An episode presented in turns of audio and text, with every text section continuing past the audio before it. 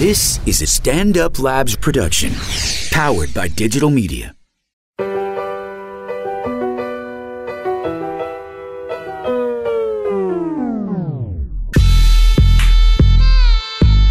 From Race Wars Podcast, this is Unhirable with White Karen and Go To Gay Tommy.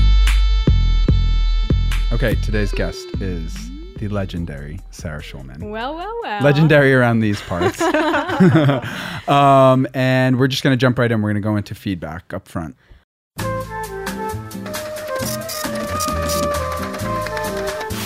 Artie, feedback? Okay. All right.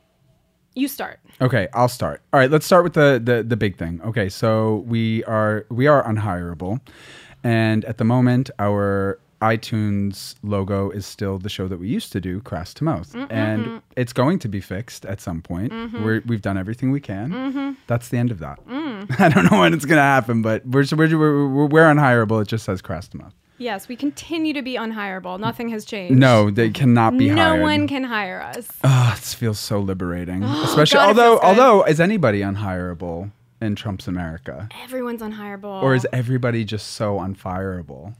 Mm, no, no. People still get fired. Yeah, I guess people do still get fired, but you the the things that we thought uh made it impossible for somebody to get a job no longer seem like they would exclude you from employment. What does that mean? I just mean like if Donald Trump can be elected president, then like really, if Sarah Schulman can make a porn film, which we found out while we were waiting for I wrote it. Mazel wrote tov. wrote. well, that's made right. You would Mm-hmm. say you're a filmmaker. Is this your first? This is not your first film you've written. You've written several oh, films. no. Yeah, I've written four films. Okay, so so Sarah, uh, we'll get into this in a minute, but I do want to start with you, Sarah, because uh, a, a a very nice uh, listener of the show emailed me recently and said that he was really responding to your new book, Conflict is Not Abuse. And this is something that you actually got to the last time you were here in June. I think you were probably you had finished writing this book, but it had not yet come out. But I remember that you and Karen were having a really lively conversation about Israel and Palestine because Karen is a Zionist and you are not necessarily, right? Would that be fair to say you're not a Zionist? Um, and uh, I remember we took a break and I came back and I was like, oh, Sarah and Karen just got into a fight while we were on break. And you were like, no, we You didn't. know what? Co- conflict is not abuse, Tommy. Well, that's but that's what you said. You actually previewed this whole book for me in that moment. You said, "No, we're having a reasonable discussion like adults should. This is what you're supposed to do," which I thought was really interesting. But so this guy who listens to the show and really appreciated your last visit said that of your book, the new book, Conflict is Not Abuse, that it puts a lot of focus on introspection and identifying one's own role and responsibility in conflict. He's wondering, as an educator who regularly works with young people, how do you feel, Sarah, about young people's ability to look inward at their own actions? And have you seen any changes in this over the years that you've been teaching? I see no changes. But, you know, I teach fiction writing, which is all about why people do what they do. So that's what we do in my classroom is we're just constantly asking ourselves, why is this character doing this? What is their objective? What is their action to reach their objective and what is the consequence? So it does require, I mean, uh, my art form requires a lot of introspection. And do you find that they are able to look to literature to find out truths about themselves in your class? It depends. It depends on the kid and also, you know, on their background. I have kids who, who feel very disloyal to their families if they ask too many questions. Hmm. And um, then I have kids whose families really want them to ask questions. But I teach in a working class school, so most of the students live at home. Mm-hmm. Mm-hmm. And what are you teaching? What, what what's the curriculum? writing. Oh, Fiction writing. So they're not reading in the class at all. Okay, and so what is fiction writing? Is it purely novel writing, short story No, writing? it's, it's short stories. It's yeah. short story. So I'm teaching them the craft of fiction, and our subject matter are their stories. Okay, so you're dealing. You have. Would you say you? you de- I think you've talked about this. You have a pretty large uh, immigrant population Mm-hmm. among your students. Uh, is there, when you're teaching these classes, how much of it is like grammar that you're teaching them, and how much of it It's is not grammar. You're not going. there. No, it's it's the craft of fiction. It's like mm-hmm. narrative drive, narrative arc, point of view. You know, So they can kind of they stuff. can construct sentences. It's not like it's not remedial. Some of them can and some of them can't, but mm. it's not about that. It's mm. just about you know. It's about try- the ideas. It's about the complexity of mm. a human story. So one thing that you talk about a mm-hmm. lot is um, evolutions and forms. So when you're dealing with people who are coming from all these different cultures, do you find that they sort of as a group are innovating new ways uh, to craft Well, the these stories? tend to. The kids who have a problem with this are the American-born kids.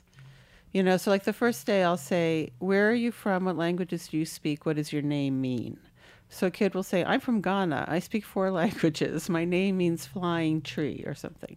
and then some kid will say, "I'm from Staten Island. I only speak English. I don't know what my name means." And their name is something like Dalba, so it means from Alba. So it's like so obvious what their name means, but they just have never thought of themselves as anything but objective and neutral. Are we shouting out Dalba right now? What's up, Dalba? Your name means flying tree or whatever. It means you're from Alba, Oh, like that's a- O'Malley. O'Ma- well, yeah, I just went to the birthplace of O'Malley's, County Mayo. I actually don't know what it means though. means of Mali. Oh, I know it means of that clan, but I don't know like what Malia, which is what I think it originally was. Like, I'm pretty ignorant. Is that because I'm an American? Could be. I don't know. We dress such general. Last night I was told something very general about myself. I said I wanted to buy a gun. I'm really anti-gun. I feel in my bones very anti-gun. But seeing the pictures of Standing Rock has like really, it's really put me over the edge. I don't know what to do. So I've I've genuinely been considering buying a gun because I don't To put where? I don't know. I don't know what's Here in happening to this country. Yeah, I'm but just where? But I'm saying you live here. Where are you gonna put it? I don't know in like a box in my closet. I don't. I, I- where where do people keep guns? Not in New York. Oh, I people in New York have to have guns. Yeah, I'd but they're criminals. No, no, no. You can own a gun in New York City. In New York State, You have to have in New York State. Yeah, not in the city. Really? But Is how that is that going to help people at Standing Rock? Send them the money you would spend on the gun. Yeah. Oh, well, I know. No, but I was thinking like, what if what if we are going toward a revolution? I don't know where we are. I'm just being reactionary. But I was told by two people. I was told by a white Jewish guy Uh-huh. that I was having a white reaction to it. And then uh, I was told by a black guy that I'm dating that he also thought that I was having a white reaction to it. And it's like, why is that white? Standing Rock. To what's happening in the country by wanting to buy a gun. That that is a white reaction. How is that exclusive to whiteness? That's what I don't know. I don't know, but that's what two people Black told me people, last night. brown people, every color people have guns in this country. I don't get it. Well, I don't know. I mean, that sort of thinking, I, I, I, that sort of thinking where like something is like a white thing to do or a black thing to do, uh, I think is part of why we're in the situation that we're in right now. Maybe it means that it's like a bunker end of the world mentality, which is kind of white. That's a little bit white. Like Maybe that. it's That's who because does it's that. an individual reaction instead of like a community building reaction. like what you're saying, give money to the people at Standing Rock, as opposed to just buy a gun to save myself from the well, it's not going to save yourself. well, it's gonna turn the standing rock into a shot rock. I know, but Standing Rock's very scary. I, I'm not really going to buy a gun. I hate guns. But Uh-huh. I mean, I don't know because this is the other thing that I've been thinking. Like, if the revolution comes, the people that know how to use guns are the are the people that I don't agree with. well, you're saying if the revolution comes, we're at, right at the day one beginning of fascism. I, well, that's what so I mean. whatever revolution you're talking about is not for a long time. We have to Oh. go through this horrible uh, destruction of our society first. Okay. Also, here's the thing: tons of people own guns, like tons of them, and not all of them are Trump supporters. And also, shooting a gun is not rocket science. Like, it's really easy to like maybe not New York, but somewhere else, buy a gun, learn how to shoot it, and then store it properly. Like, that doesn't make you a fascist. But I don't think that's what you're saying. I think you're. No, no, no. oh. I'm not saying that's what you're Oh, saying okay. at all. No, no, no. But I'm just. But you said the people when the revolution comes, which already is problematic, but I'll let it slide. I don't know if it's coming. I don't know where it's we not, are. but that's okay. Um, that the people who own guns are the ones that are going to be against you. That's crazy. Maybe it is, but a year ago, if you told me Donald Trump was going to be president, I would have said that that was crazy. I thought you predicted it. I predicted it in March when I talked to you. I have the Oh, transcript, Sarah, to prove it. it. Chris said it. Tyler, Chris Tyler, who's a great, a, a great guy that uh, that did a whole show actually about Sarah or inspired by Sarah's work. Mm-hmm. Um, we did a conversation for my other job, and at the very end of the interview, I said he's going to win, and he did, and I don't feel good about that. Um, we have one really important question. So our listener Kevin asks, uh, is a hot dog a sandwich? and I was like, oh my god, this is so deep. Let's get Sarah on this, like before I even get into it. No idea. Really? Okay, Sorry. here's my opinion. Um, Don't care either. okay, not only is a hot dog a sandwich, if you look at the technical definition of a sandwich, right, which is like two pieces of bread and then stuff in the middle so that it can be held in one hand and enjoyed, but it is the ultimate sandwich because the bread is attached a little bit by a sliver, right? So it's not going to fall apart even if eaten one handed.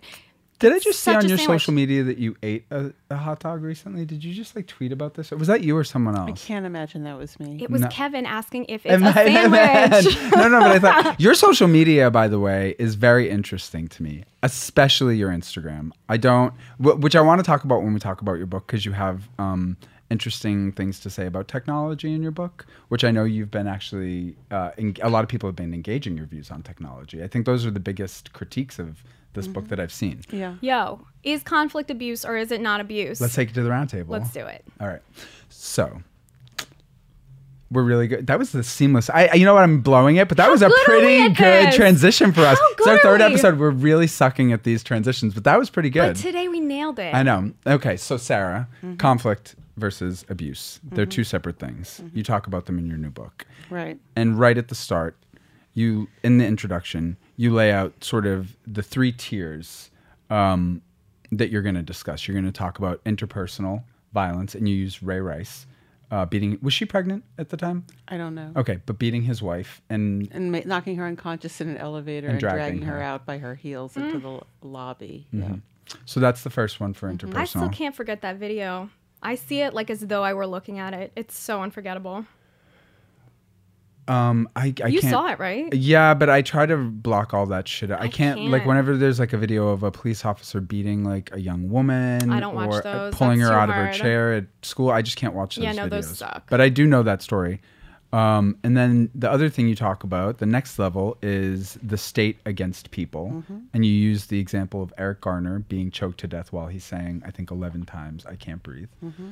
And then you talk about nations fighting. And you talk about Israel and The war on specifically Gaza. in 2014. Yes. Yeah. So those are the three things. So you you sort of this isn't um, an academic book in the sense that you're like creating a thesis and then supporting it. You actually it's uh, the way it's constructed. I thought was really beautiful. It's just sort of these snapshots of like what you're That's thinking. actually a good point. Is this supposed to be academic?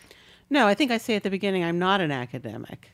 Are you not? But you are No. a professor. Yeah, but I, I never went to graduate school. Mm. I, I'm like an art teacher. I teach fiction writing. So actually, no, I'm not an academic. Um, no, I ask people to read it the way that they would watch a play.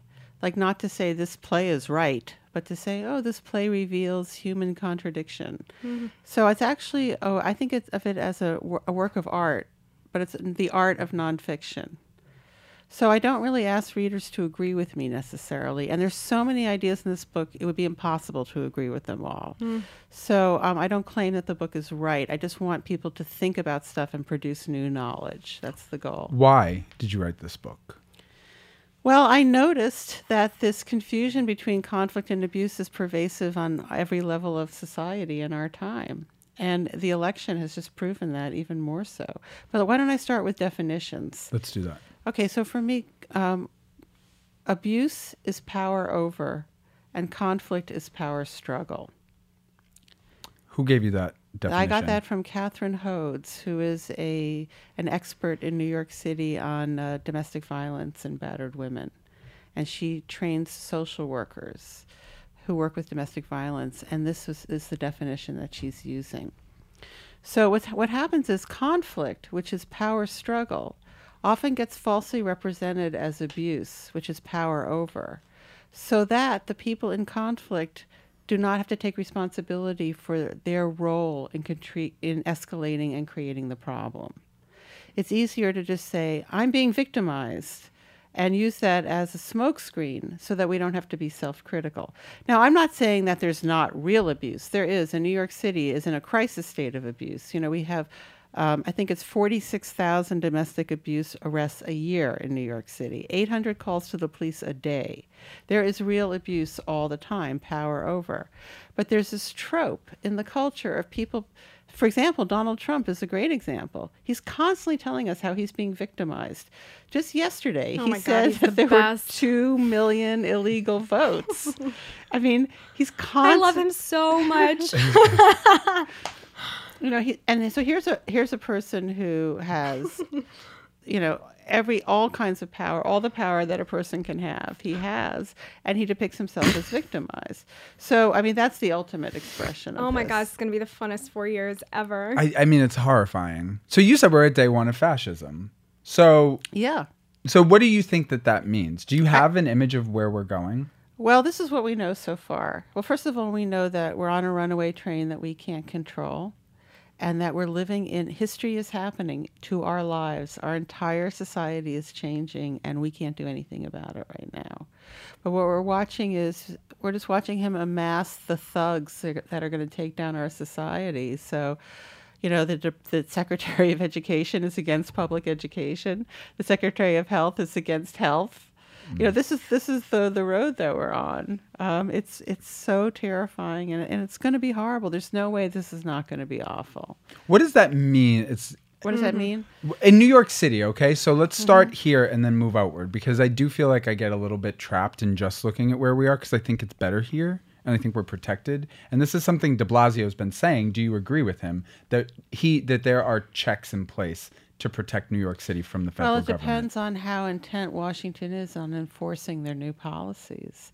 I mean, for example, let's look at the city university where I teach. You know, we have thousands of undocumented students, and the city university is 40% immigrant, recent immigrant, right now. And our chancellor um, issued a statement saying that we will do everything we can to protect our students. That means that we would not share information with any kind of anti immigrant program, that our students are undocumented, and all this kind of stuff. But what if the government decides to enforce that? Let's say militarily, for example, just so, you know, uh, you know, as we've seen in the past. Well, NYPD probably voted for Trump. You know, if we're relied on relying on NYPD to stand up to some kind of federal force, that's not going to work. But at the same time, Trump also said that he wants to strengthen states' rights at the expense of federal rights. So wouldn't that give the states on more some autonomy? issues, but did he say that about immigration? I He don't think say it so. across he said the board, it about no. abortion. Hmm. Okay, Yeah, I think immigrate. We don't know. We the thing with that's him right. is Well, we don't know. We nothing- nothing has happened. But also, well, what's happened is the people that he's appointed and who they are. That is real. Right. The problem, one of the problems with him is that nothing that he says is reliable. Mm-hmm. So he'll say, "I'm not pressing charges against Hillary Clinton," but that doesn't mean that he's not. right, but he also said he would, and then he then now he's not. Right, but so we have So the- no idea. So I think you know he's don't. a person who just lies compulsively all the time, and listening to him speak is going to make us all crazy. We have to He focus on what, he does. But he does what everybody does, but to a more pathological extreme. Everybody lies. Every single person lies to themselves and other people all day long. But he's the president, and he's also a multimillionaire businessman, so it's especially egregious coming from him. But what we see in Trump is ourselves reflected back at us. That's why it's so ugly. But when you say that 2 million votes are illegal and you have no evidence of that, Mm-hmm. what you're doing is you're inflaming an extremist population that sees themselves as extremely victimized. And, tha- and, and that is how he got into office. Sure, but what was the response to that? The response was Jill Stein uh, demanded this whole recount effort, and that doesn't seem super toxic to me. No, I think his statement was a response to her. Uh, she came first. Asking Oh, is that right? recount. Yeah. Yeah. Oh. She did. And then the Clinton campaign, he didn't respond, I don't think, until Well, if there the Clinton campaign signed on to But the let's, I mean, let's efforts. just go to the, the core of his Yes. support. Okay, so it's But like. do you think that they're victimized? You said that they feel victimized. Do you not think his he base is? manipulates their sense of themselves as victims and that they're victimized by gross conspiracies. Well, they might be, but just not the ones that he's talking about. right, right. Well, for example, I mean, one of his base co- constituencies are white people who've been in this country for two or three hundred years, who are very far away from immigration, who've had no upward mobility, who have never gotten educated, and have worked multi generationally in factories and mines, let's say. Now there are no more factories, right? So they have no social role. Besides having no money, they have no f- social function. And we're seeing escalating um, addiction in rural white America, uh, even on Staten Island, where there's an, a heroin overdose every three days, right? So, um, and, and this, this is a, a community that has not been able to, to access social mobility. So instead of the reality, which is that they don't have jobs because people like Donald Trump have globalized these jobs to increase their profit rate, the 1%, they're blaming it on immigrants. It has nothing to do with immigrants. It's a false. So you know, the, he people like him instill a false fear in them as a smokescreen, so that his own complicity is not revealed. And yet, a lot of people who also came into this country as immigrants also voted for Trump. Like, so how do you account But for what that? is a lot? Yes, it's, I mean a, a percentage that's higher than than I'm personally comfortable with, but not a majority. I mean, it's very interesting to see how people voted. I'm very interested in the Jewish vote. It was mm-hmm. fascinating, because uh, you know, 53% of white people voted for Trump, but 71% of Jews voted for Clinton. So Jews voted so differently than white people. But does that include religious Jews? Yes, all does. including those. Do we know of that? They especially vote as a block. The, the They- whole but they vote religious- Republican. voted for Trump. They vote for Trump. Yeah. But Mm. the fact that Jews voted at twice the rate for Clinton as white people is fascinating. Right? Well, in a group within Jews that I think is really interesting, and this is anecdotal, I don't know numbers, but I know a lot of people from the Syrian community, from the Sephardic community in South Brooklyn. These are all very recent immigrants. Like their parents, people our age, Karen, in their 30s, their parents who moved here in the 60s Speak and for 70s. yourself, but go ahead. but their parents, all recent immigrants, uh, a lot of them were like kicked out of Egypt. They all voted for Trump. All my friends, all my Syrian friends' parents That's what I'm saying. Trump. Is well, that then so they're crazy? that 29%. But just to get back to But that yes, vote anyway, for sorry. a second, what's interesting is that Trump and Hillary had had, in fact, had were both had the same position vis-a-vis Israel. In fact, Hillary's position on Israel was more aligned with AIPAC even than Trump. So it means that these Jews who voted for Clinton were not voting on Israel. They were voting on the whole agenda. They were looking at Trump and saying, "No way," whereas white people were saying yes. I mean, it's it's a very interesting. Mm-hmm. Does that come down to this election being about white supremacy winning? It's about white people being persuaded to blame their problems on people of color. So this is what your whole book is about. Is about Yes. creating a false premise on which to claim abuse from someone Exactly. else. This election proves my thesis completely. Okay, Yes. congratulations. Thank you. you must be thrilled. I'm so sad. it's horrible. Mazel Great for on sales. Miserable election. Um, okay, so but that's interesting. So is this is the conversation that we now need to be having? I mean, we need to have a lot of conversations, but do we need to be talking about whiteness as a as a toxic uh, part of society? How could whiteness, how could the incidental color of your skin possibly be toxic to an entire society? It's ideas I don't know that, that toxic. i- is skin color, it. incidental. It's I didn't choose it. Well, but that makes it uh, in that respect it is incidental, but there's a whole construction around that in society. Right, but but so but then you need to make a distinction. Are you talking about whiteness the color or whiteness at, like a, as a social construct? I don't know how to answer that question. I literally mean white people. So how is do we need to be talking about whiteness? Because that's what I hear people talking Well, around. we always need to be talking about how white people blame people of color for the, for their problems that people of color do not cause. This is consistently true. This is why the police kill a black man for reading a book in his car, because they feel threatened by him, because they feel an interior anxiety called racism that mm-hmm. they exteriorize to pretend that this man is threatening them. But how can we lump all white people together as a group as though they all think similarly? You I can't don't- do that with any other group of people. I don't think I'm doing that, and I, I don't think that that matters. I think that what matters is we just got Donald Trump elected because uh, 53% of white people are blaming people of color for things that they are not responsible for. Right, but 47% are not. And so we can't lump in any giant group of people made of millions and millions of individuals as one block. White right, people but those do this of us who are not are big enough to take the critique and understand why it's out there But I and guess not personalize I, I guess, well, when you say white people and I'm white, I guess it is somewhat personal just because I'm a white person. And I, I chafe at the thought of apologizing for something I didn't do. Well, I think it's more important that we take whatever advantages we have and whatever powers we have to try to transform the country that we're living in.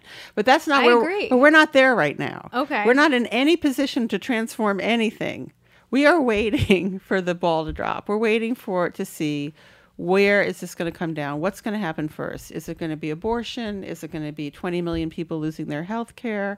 Is it going to be the end of public education? You know, we definitely know that he's going to remove all restrictions on industry regarding um, pollution and any, you know, contributing to climate change. We know Do that we that's that? going down. We know that 100% for a fact. I think that basic Reaganomics is where we're going to go first. This is my prediction, but He's you know. cutting all the tax breaks up top. Right. Yeah. Tax breaks to the rich, and therefore everything that's funded by those taxes is goes down the drain, right? And then mm-hmm. removing restraint on on corporate oh profit. The arts are so fucked. It's like really. Have you seen the Giving Tuesday? Today's Giving Tuesday when we're recording this. Whatever. It's the Tuesday after Thanksgiving. Every single Steve. Have you noticed this? Every Giving Tuesday from like every arts organization, every post that I've seen today is like, this is going to be a really hard four years. but you know, we I mean, need your support. it's it's. I think it's longer than four years. But one you thing think I mean, eight, or you think it's? I think it's a dismantling of a whole way of life. But one thing about what you're saying about the arts is American artists have never been supported by the government. So American artists are used to roughing it on a certain level. It's the mm-hmm. institutions that will be in trouble. Yeah. Mm-hmm. You mean like the nonprofit theaters, the museums, things like that? Yeah, not that those organizations have actually been serving the population very well. Well, they I serve mean, a population, especially yeah, in New York. Yeah, but I mean the the, the theaters of New. York. Yes, is there anything more conservative than the New York theater? Oh my god! I mean, uh, you know, not. Lincoln Center puts on the most beautiful shows that have absolutely nothing to do with my life, and I'm a white person. Yeah. But they're just, you know, it's a be- beautiful stage. Well, you're a dirty Irishman, so let's not lump ourselves in. Well, and it's interesting to hear you, Karen, talking about your whiteness because you are white, but also but like kind of not. But you're a Jew. So like a lot of Jews I know don't really identify oh, this was one thing that my ex used to say is like we don't identify as anything but Jewish because the Jews who identified as Germans were all killed. Well, I don't know about that, but I will tell you, anti-Semitism is back in a big way. Has it been gone? It really never went away. No, but I mean, when a guy like Bannon is appointed, I mean, no one like that could have been appointed Oh, bef- man. a few years ago. I mean, You're a few right. weeks ago. So okay, here's my question. It's perfect. That's that you what said scares that. me the most. It's perfect They just said that because I remember the last time you were here, um, you we were talking about something that you'd said, kind of jokingly, but I was like, "Is this really a joke?" About how uh, Jewish people have no business being in Israel and they should all just come to New York because New York is super Jew friendly. And I know you said it kind of tongue in cheek, but I think that's funny. I don't think I said it here. I think that that's You something didn't, that's yeah, no. been retweeted about me endlessly by right-wing Zionist organizations because of the 5,000 things I've said. One time I made an aside and said, well, the best place for Jews is New York. And what they do is they seize these things and mean, they it's not the worst place bombard for you Jews. Uh, on Twitter. So, I mean, come on. That's not my, that's really not my, the foundation of my thinking. No, no, I don't think it's the foundation of your thinking. That's that's kind of not what I'm saying at all. Um, what I'm saying is that um, do you? I, I understand that's like not. I get it, but do you still feel that this country is more Jew friendly than Israel, for example, especially considering the appointment of Steve Bannon, how resurgent I uh, never and the this country- swastika graffiti on the freaking subway. I've never seen that before in my life, not once. No, anti-Semitism is is being legitimized again in For our sure. time in the United States. for sure. Uh, Israel's getting worse and worse every day. I mean, now we're seeing things in the last two weeks. We've seen laws against the Muslim call to prayer as noise pollution. We've seen expansion of settlements. I think three days ago. You know, I mean, uh, in the New York Times today, they were listing, you know, what are what are already the global impacts of Trumpism, and the very first thing was settler expansion in Israel. So Israel is using Trump's election to be even more brutal, even more in violation of international law, et cetera. So I don't consider that a positive alternative. You don't consider what a positive alternative? The the That type of society, Israeli society. a society that's in a constant state of illegality against a, so, a, a population that they're subordinating. Well, that's interesting that you should say that because the Palestinian population. Now, I I read your whole book, the whole thing, cover to cover, introduction to acknowledgments. You've said that several times I will continue to say it on this entire podcast. This is time number 12 out of a thousand. Um, but what was I saying?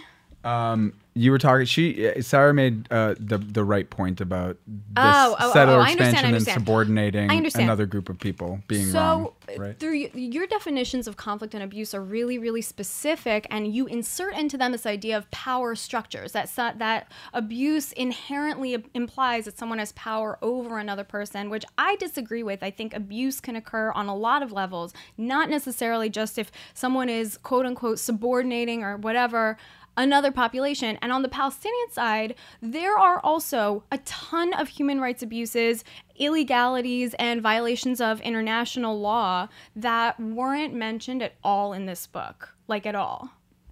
Do you know what I'm saying? Okay, well, like, you it's just said not like five things exclusive that I domain of disagree the with. Israelis. So let's start with the top. Let's get it. So, I mean, my entire book is about it's a my book is about conflict, Right. and it's about how power struggle gets misrepresented as power over for in for order for people to abdicate responsibility. Okay. And I and I discuss that this happens in a lot of different contexts. One is when the person has a supremacy ideology about themselves. In other words, they feel that they are inherently superior and therefore no one should oppose them and everyone should do what they say. But the other structure is when someone comes from a trauma position where their their sense of self is so fragilely constructed that they almost can't handle being self-critical because they feel that they'll fall apart and they can't keep it together. Okay. What's interesting about the Jewish mentality around Israel is that it's a product of both.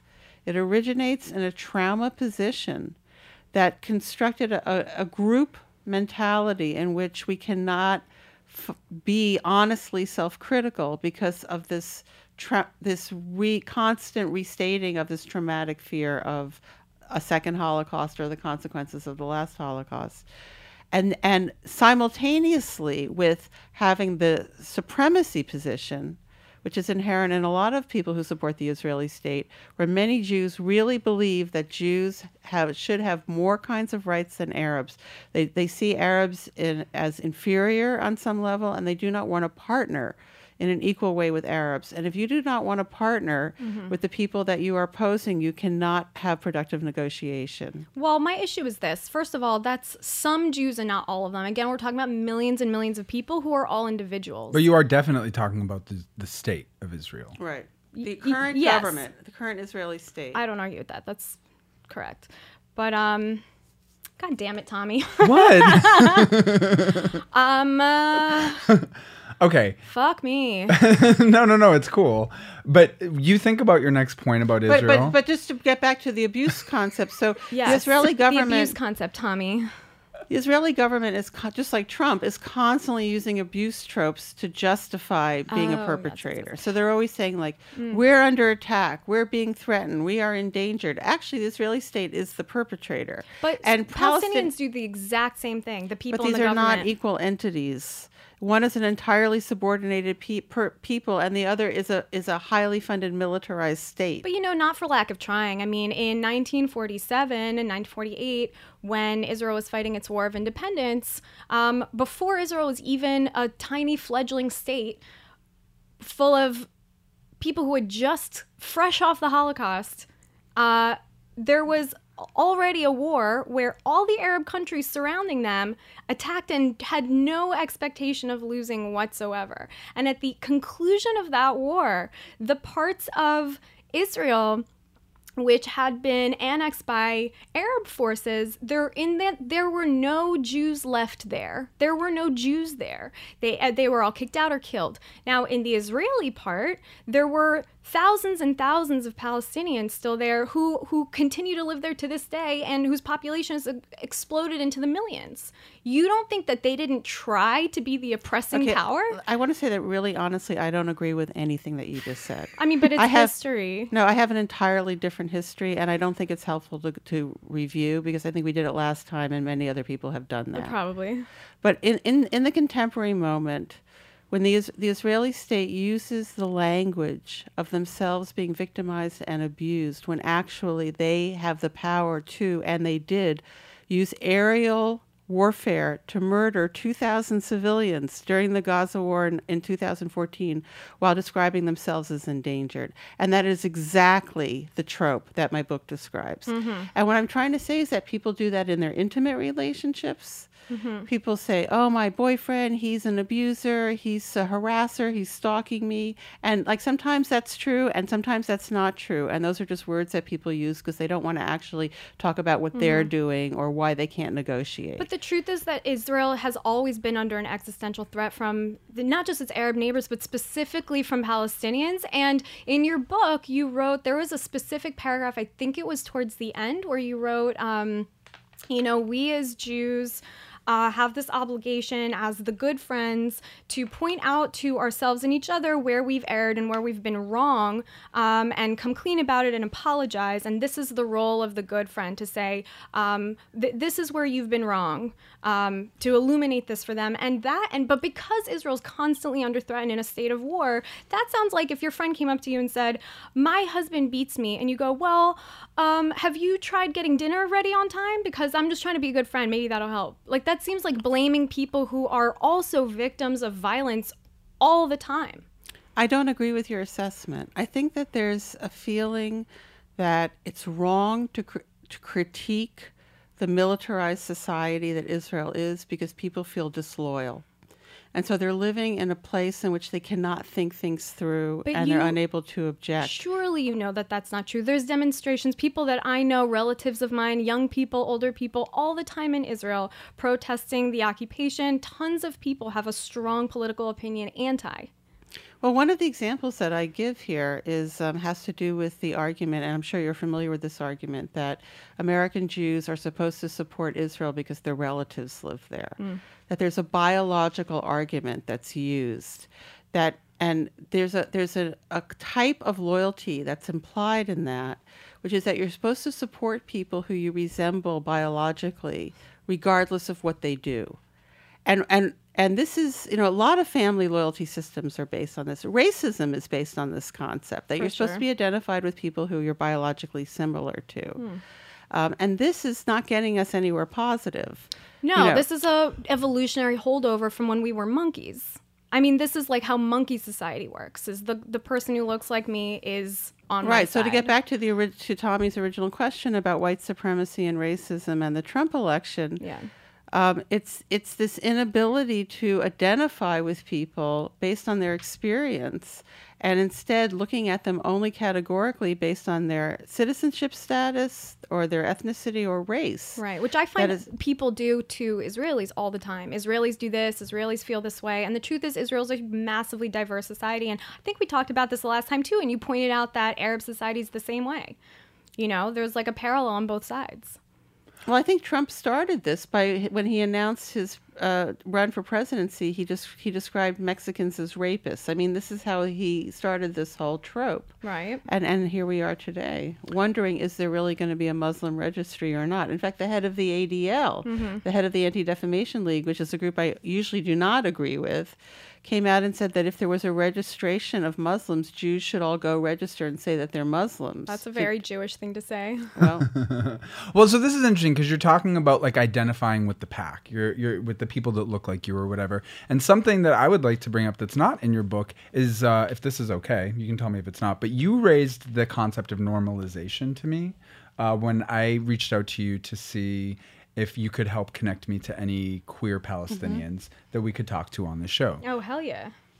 Okay, so what was interesting was that you your response to me uh, was very interesting because you sort of identified with the pack in your response, saying that it's your responsibility. I'll let you take it from there. Well, normalization is a Palestinian concept, Mm-hmm. right? Where Palestinians don't want to be put in positions where they have to, where they're, it, where it's normalized for them to argue with pro-Israeli Jews about their humanity, about whether they have the right to international law, about whether they should be able to have passports, about basic human things.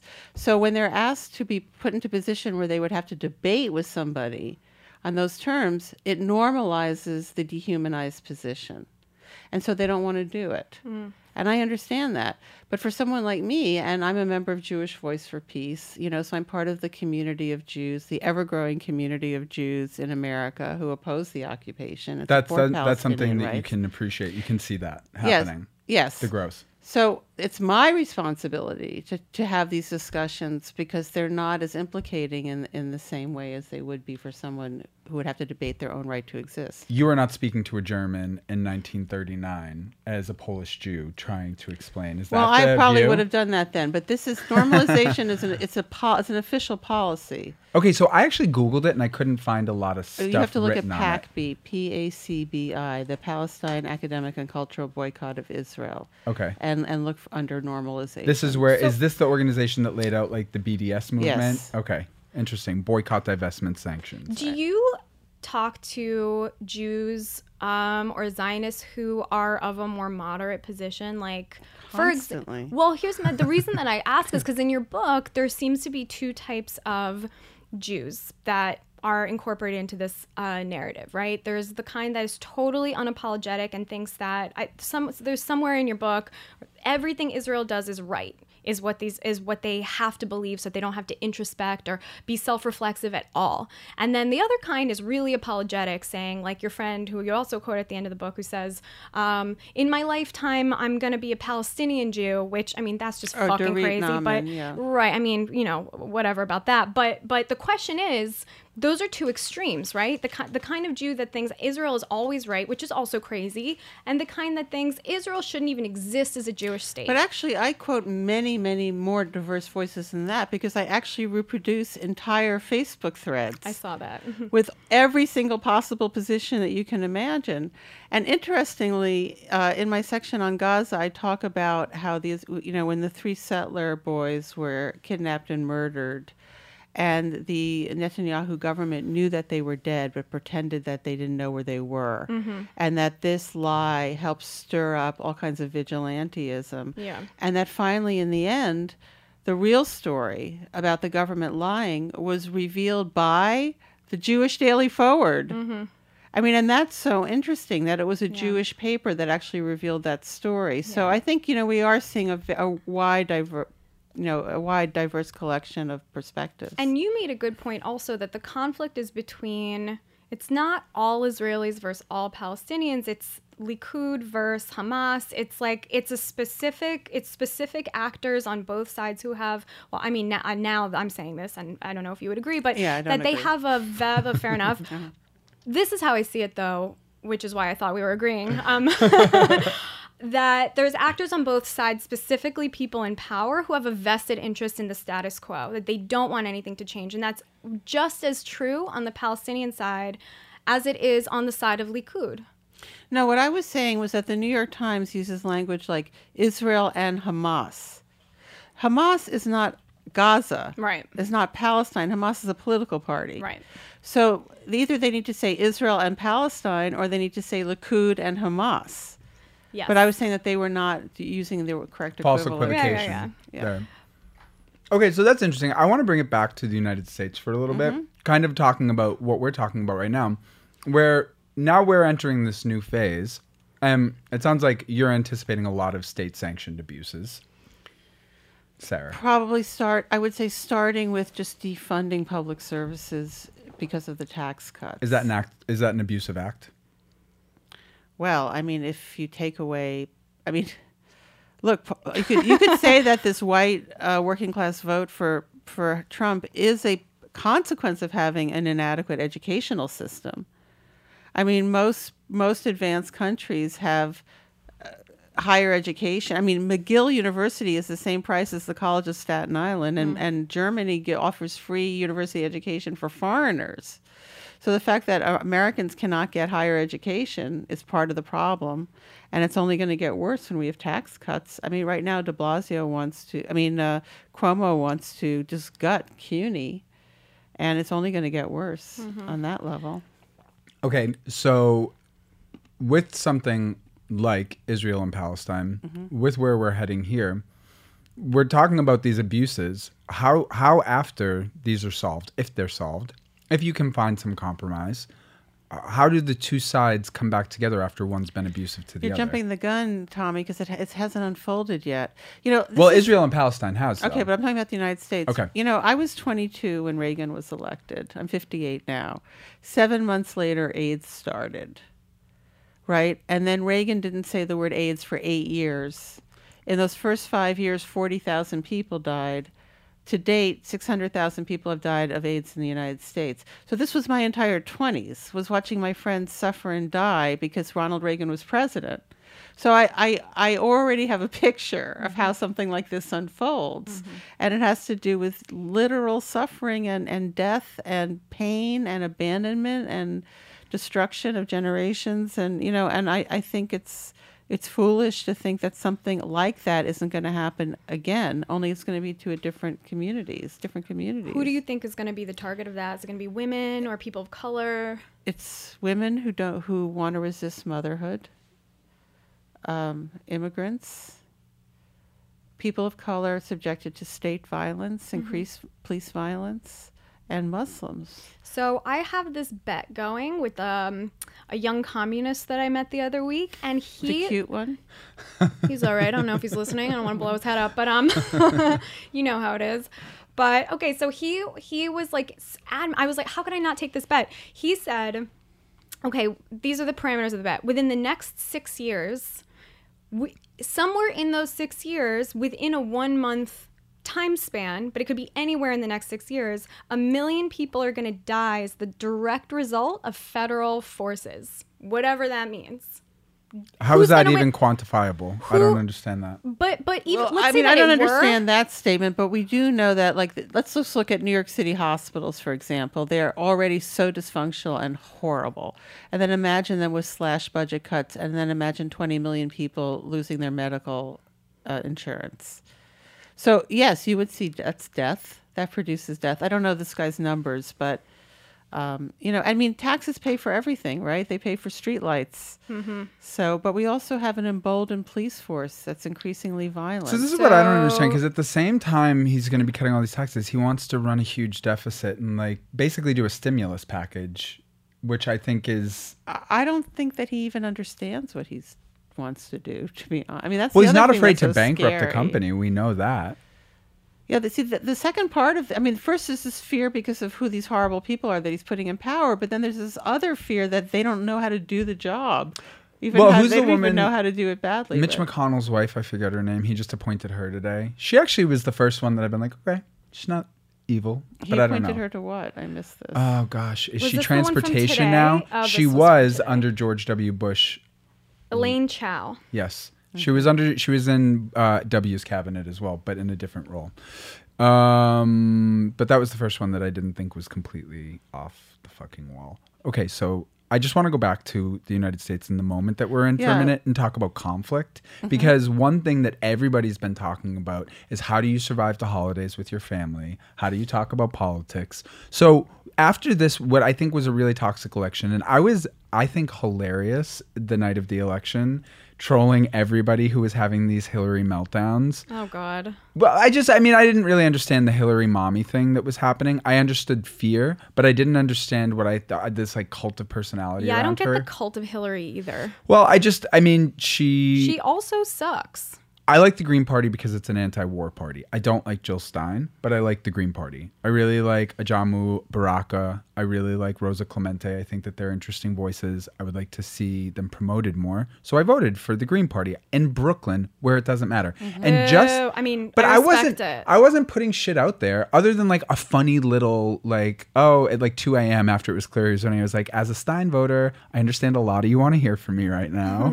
Jk, that's funny. That's not like serious. I was trying. I mean, maybe it wasn't too soon for humor, but that's beside the point. Boo, it's never too soon for humor. The rage that I I received from family members, from friends, from people that I grew up with in my inboxes because of this. I hope What, you're like proud you of yourself. personally got him elected? I hope you're satisfied. All these, you should be ashamed of yourself, was one thing that I mean, it's true, but me. not for that. Okay, so but I didn't, I didn't personalize any of it. Honestly, I understood that this was like a singular moment, and everybody was losing their shit.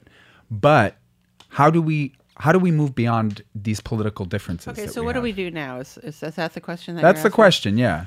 All right. Well, you know, I, as you know, I run the Act Up Oral History Project, and I've, I'm an AIDS historian, and I've interviewed 187 surviving members of ACT UP New York over the last 16 years. Mm-hmm.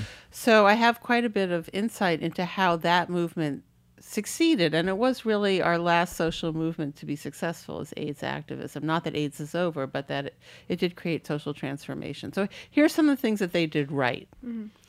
One thing was that they did not operate on a consensus model.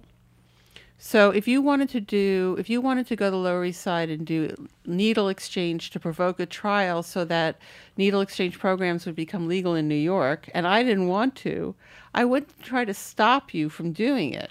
I just wouldn't do it. I would go to St. Patrick's Cathedral and disrupt Mass because the Catholic Church was trying to keep condoms out of the public schools. Were you there when they did that? Yes, I was. Wow, you're the It's original amazing. Pussy Riot. That's right. so, in other words, to understand that people can only be where they're at, and that's you know you have to be kind of an adult to understand that, but that simultaneity of response is very very important to building a healthy movement.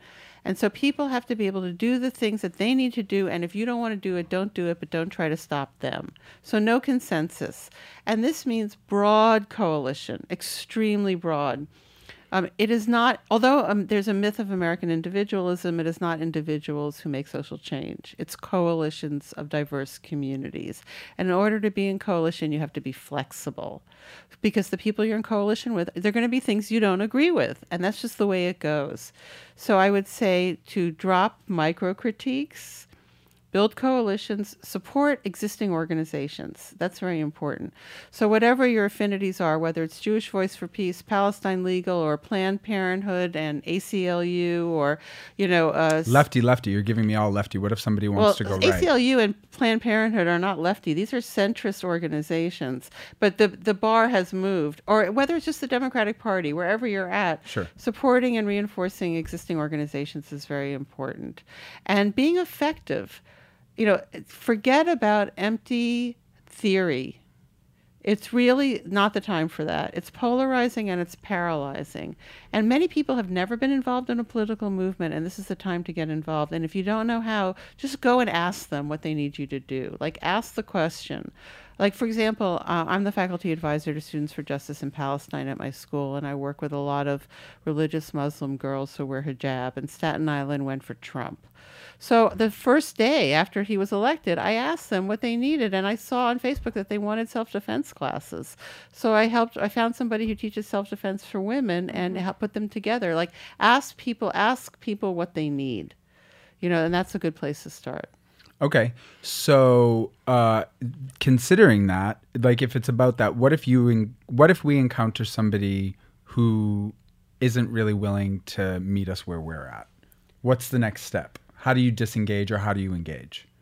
Well, give me an example. Okay, so you're sitting at the table and somebody will not budge on immigration. You're sitting at Yeah, but, whatever but holiday that's like an empty. This is empty theory. You're it doesn't about. matter. Yeah. Okay, Call so- up the dreamers and ask them how you can help them. How do you humanize people to people that are wrapped up in this empty theory? I It guess do- that's. what I, it don't is. think that it works that way. Okay. because you know most people change is made by a very small group of people most people do not participate in an effective way they may be mean to their relatives but they don't actually impact you know so um, it's not about convince i mean in a, voting situation you know hillary got 2 million extra vo- um, votes ahead but it wasn't strategically placed right? And that has to do with how the campaign was run and whatever.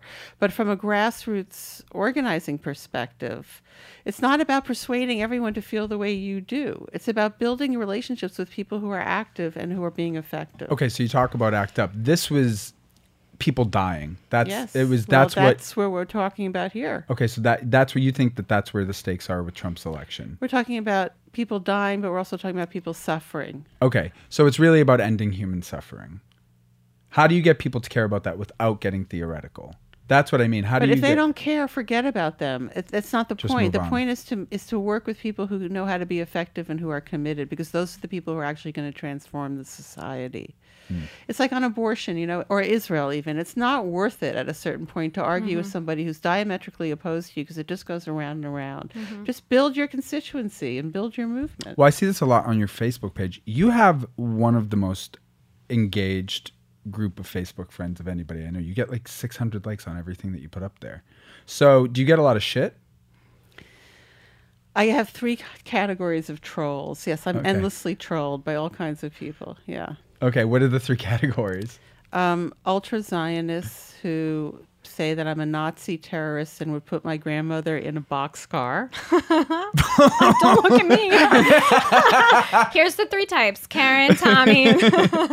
Okay, that's disgusting. yeah. Okay. No. No. No one people who endorses hate that. trans people because I'm I'm even though I'm not trans, I'm in the trans community and I have been for decades. And there's a group of people who hate trans people and they troll me. Mm. And then there's this weird group of queer people who believe that this book is pro police, even though my whole book is about It's not calling. pro-police? Yes. Okay. Did they read it, or No. did they read it how I read your last book? yeah, no, they didn't read it. And they have been tro- they have been just writing shit on Tumblr and um, spamming my invita- my invitations to events, saying that I'm pro police, even though I'm not. This is queer people. Where? Why? Why? Do you know? Because I think that they're afraid that I they don't understand what the book's about and they're misreading the title and they won't bother to read it. So it's just like a rumor mill type thing. In fairness, when I read the title, I was like, "Yeah, Tommy, conflict is not abuse. Take that. Can't wait to talk to her about this." And then you read the Uh, so I introduction. did miss the point. so I get it. Um, okay, interesting. Actually, we had somebody sort of troll you, a, a listener of the show, who wrote something sort of sexually graphic to you, and I was horrified. Yeah, when you that took that real, real hard. Well, I was like, "This is so embarrassing," so I messaged you. Tommy mean dadded him right away. I did mean dad him. No, no. But I, but when I messaged you, your response was like, "Oh, I get this every day." You were completely unfazed by it. I know, it. I get this. Well, they say you would put your grandmother in a box car. I mean, how bad? There's nothing worse than that. Why? Why? I just don't understand. Like this is, but this is the Trumpism that you're talking No, about. but this is the this is the conflating conflict with abuse. I have an opinion that that if they really thought about it, they would have to think about themselves in a different way. So instead of doing that, they escalate, and it becomes that I'm a Nazi, I'm a terrorist. You know, mm-hmm. they inflate it. They overstate harm, as I say in the, my subtitle of my book, and it's a way to avoid the fact that they feel uncomfortable about having to confront certain things. Well, your book is definitely not pro police, but it is potentially anti technology in some ways, which is Hmm. one thing that I have seen queer people saying to you. Not that you're anti technology, but that your views on technology. I think somebody said it's indicative of your generation. Well, I have two different statements about technology in the book. So one is that uh, you know, I that this whole thing about blocking people or refusing to or hiding behind email when you have a misunderstanding with someone you know who's your friend and then you say never write me again and then you block their email. It's crazy, people. Yeah. It's like if you have a conflict with someone you know, pick up the phone and talk to them. And and this hiding behind email it just escalates. Yeah, And you actually like go this- so far as to say, like, you think that it should be a rule that if you have a conflict over this, that you have somebody to you follow know, with that somebody you should know. talk to them. after. Well, this has allowed people like the advent of anonymous communication lets people be a teenager forever. Like no one ever ever has to grow up ever. You can just say horrible shit to someone or just benign shit that you then never address ever again. And then you just go to your room and they don't know who you are and nothing ever gets resolved. Right, that's true. But I'm talking about people who know each other, Mm. who end up in you know in conflicts and blocking each other. So, Right. um, so that's one thing. Instead but of then in- podcasting in- about it together. but then in the section on the war in Gaza, I show the advantages of technology because Yeah. I follow every person in Gaza who tweeted in English. And so I was able to really uh, get the information as to what people in Gaza were experiencing and to contrast it with the misrepresentation by the New York Times. And so there it was very beneficial. But I don't think that that means I'm anti technology. The thing is that I'm older, I'm 58, and I don't even use certain forms of technology like Snapchat You're or private server age. Watch out. I'm pre-internet, so you know, obviously, uh, there's a lot that I don't understand about how younger people use technology. But I still think, no matter how old you are, if you have a fight with a friend because of an email, you should call them. Well, as a younger person, I can say that we mostly use technology for frequent masturbation and um, the occasional tweet. It's I, however, a lot of depth. am really interested in your. So I follow you on Twitter, Facebook, and Instagram, and your Instagram is. I, I you do Instagram differently than literally everybody else that I follow.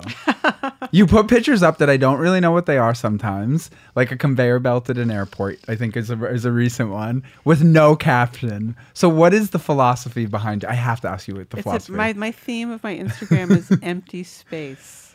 oh, that is literally what every photo is. Tommy, Yeah. you idiot. It is. It's like a. Bu- it's, I've been wondering because it's like an empty bus. It's an airport, like uh, you know, gate that you're waiting at. It's Yes. there's nobody in any photos. My heart.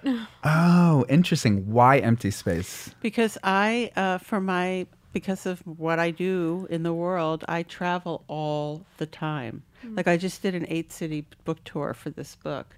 And traveling is just like you're just constantly like on some bus, going to some horrible airport space, waiting in some horrible space, getting on some horrible thing.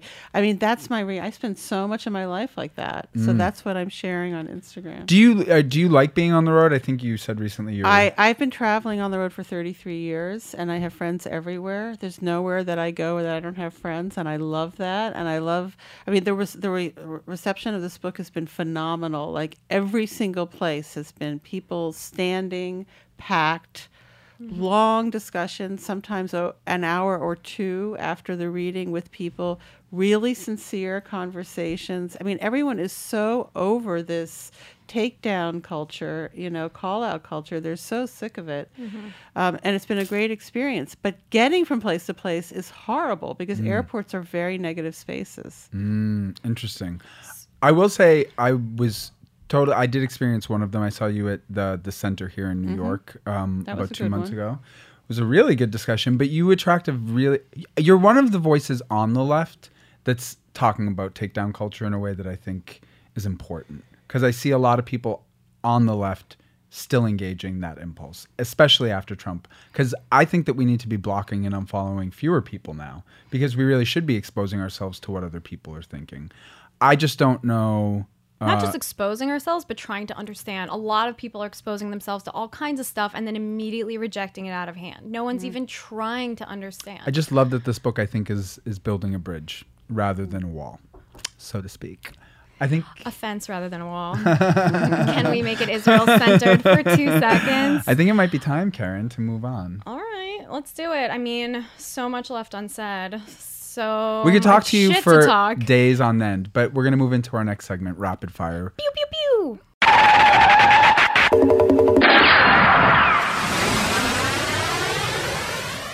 Okay, so this segment is where we're gonna give you words, phrases, and maybe a little game like fuck, marry, kill. But you don't have to kill; you can shun. It'll be that really would obvious when we say Yeah, yeah, yeah. Okay, so we're gonna give you a game, and then you have to play it. Like you, you just say like the first thing that comes into But it's your like mind. fast, yeah. Yeah, yeah. Okay, ready? So do you want to go first, or should I go first? You go first. Okay, this is called. Uh, would what do you prefer? Uh, nap or podcast? Nap. Mm, okay. That's fair. What is the first thing that comes into your mind when I say the name Jonathan Larson? Who the fuck is Jonathan Larson? He wrote Rent. I mean, I have no oh. feelings about him anymore. Cool. All right, that's the first thing. oh, that's sweet. Look at that. That's that's conciliatory. Okay, what do you think of when you look at Tommy's Jeffrey Dahmer serial killer glasses? I, I never made the association. Interesting, you fascinating very from an much. artist. Yeah. Okay, you're th- you're kind of a theater nut. What is your favorite all-time musical? Threepenny Opera, Oh, very on brand for you. Okay, Coke or Diet Coke? Diet Coke, but No shit. yeah, That's But what was the fascinating. but there? Yeah, go ahead. I Let's not explore not this. often. Mm, mm, yeah, mm. Okay, favorite place to eat in New York City. I don't want to say because I don't want people to go there. Okay, what's the cuisine? What's the cuisine? Lebanese. Okay, all right, good, good, good. Um, shit. That I had. That was all my things. That was all you Wait. had. Go. Um, beard or goatee? I don't care. Really? Okay. Yeah. Um. All right. What What do you care about? All right, you go ahead. okay, what? Who do you think is the best working actress in America right now? I have to say, I, I just saw watch Sarah Paulson in the OJ thing. She was amazing. Marcia and Clark? she's good. What a fantastic performance. I don't think she's ever been bad in anything she's ever done. that was uh for the ages. That one. I mean, she's always, always good, but that was really special. Also, Yeah. you know who was really special in that movie? John Travolta. He was he was he was I, in drag. I agree. Yeah. I mean, he looks weird because his face has been completely mauled, but I thought his Yeah. performance was quite good. Yeah, I thought it was excellent. He was he was operatic. You know, it was beautiful to watch. Okay. Did you watch that? No. That's good. All right, go on. Okay, fire. don't say you don't care. Um, Jennifer Angelina. Do you know what that means? I do, but it's like so far from my reality. It's I just see gray right now. Okay, Gray or the other Gray? I don't know. Quick, pew pew. Okay. okay. Uh, what is the best thing that you've seen culturally, theater, museum, whatever, in the last like month, say? The um the the the documentary on OJ was phenomenal. Was It's it a fu- thirty for thirty? No, it's called o- OJ Simpson Made in Made in America. America. Yeah, on ESPN. With a black um, filmmaker whose name escapes me right now, but it was abs- absolutely incredible. Did you know his dad was gay? Pardon me? Did you know his dad was gay? I didn't know. I didn't know No. that either. And not only gay, but transgender. Whose Yeah. dad was trans? And he died of a- she died of AIDS. yeah, Yeah. OJ's. Shut up. Yeah. Yeah. yeah, OJ's parent, I guess, yeah, was trans. Was it was identified as trans or? Well, she's described as a, a drag performer, but Susan Stryker, who is the, a trans historian, said that she was in the transgender category. Hmm. I thought that that said so much about the United States. Actually, that documentary, more so than the miniseries, which was fabulous. Um, Okay. how do we feel about Tommy eating mints while we're recording the podcast? Can you hear it again? Oh my god. I'm a little so- bit. Oh, sorry. Okay, so people who are listening, if you have a major beef with Tommy, please don't hold back. we love how you don't on hold back. okay. All right. So the last, the the last question I'll ask you in your lifetime, who has been the most effective or best, whatever word you want to use, United States president? The one I like the best is Jimmy Carter, but he wasn't very effective. No, but he's been really great since he left office. Yes, I love, I love, I love him now. Yeah, he's a beautiful man. Okay. great. Okay, wait. Okay, this is the last question. This Okay. is the last question of the whole podcast. Okay, um, pick one. The other one has to die. Okay, me or Tommy. No can This is serious. I'm Thank you. serious. R.I.P. Karen. Thank you so much for coming on. Sarah, what do you have to promote? oh yes, please. What do I have to promote? Yes. This is the your opportunity to sell to our sell your your social media. Sell it, girl. I You're- don't know. I mean, I have a new book out. Conflict is not abuse. I Uh, imagine you must have another book. In I'm the writing a detective novel right now. Oh, this is new for you. You've no, been doing I, this. I've done two other Yeah. ones, but the last one was like 20 years ago. When did you write about doing this? I saw you writing. I or- don't know. Well, no, you wrote a different story. Anyway, sorry, I'm gonna stop speaking. Yeah. Okay. Okay. So I needed to do something that was just like not, not too brainiac. Okay. And uh, what's your Twitter? My Twitter is Sarah Schulman3, But if you're gonna write, she put her grandmother in a boxcar. please do not go on. My I Twitter. don't think that we have those type of listeners, but we Probably probably, a couple. do. God bless you guys. Yeah, Well, yeah. Welcome. Send those to Karen. Yes, at I have an Karen exceptionally Margolis. thick skin. um, okay, please don't send them to me either, but it wouldn't be appropriate. And read conflict is not abuse. Like because Karen Some did. things are conflict and some things are abuse. Thank you. yes, and sometimes there's abuse even when people disagree that there's abuse, but that's what the podcast is for. Okay, this has been great. Thank you, yeah, Sarah. Yeah. Please come back, Sarah. We really enjoy you. Thank you. Bye.